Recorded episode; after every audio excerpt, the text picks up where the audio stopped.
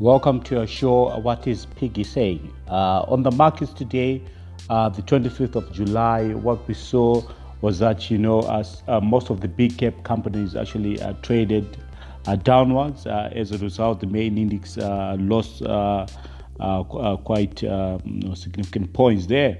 Overall, BAT was down, Delta, Econet, FBC, Insco, OK, Zim, and Padenga. These are uh, mostly the big caps, really. Uh, so they traded downwards.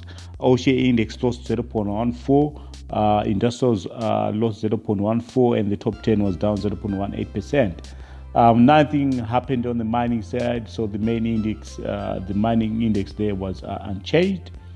Uh, but there were slight gains in certain counters. Uh, noticeably was cassava, CBZ, uh, Old Mutual. So, I mean, uh, the, the, the, slight gains there. But overall, uh, the market remains quite thin in terms of uh, the value traded there.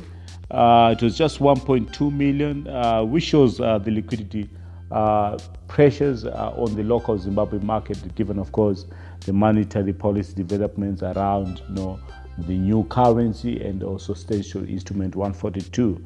Uh, but overall, at a market cap of 2.8 billion uh, in USD terms, the market uh, looks quite cheap.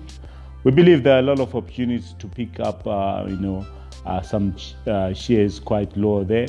So really, we've been pushing for what are called piggy investment clubs please uh, follow us uh, on different uh, social platforms and also visit the weblog www.piggybankadvisor.com and be part of investment club and start saving start buying some shares. Otherwise stay tuned stay plugged in on piggybankadvisor.com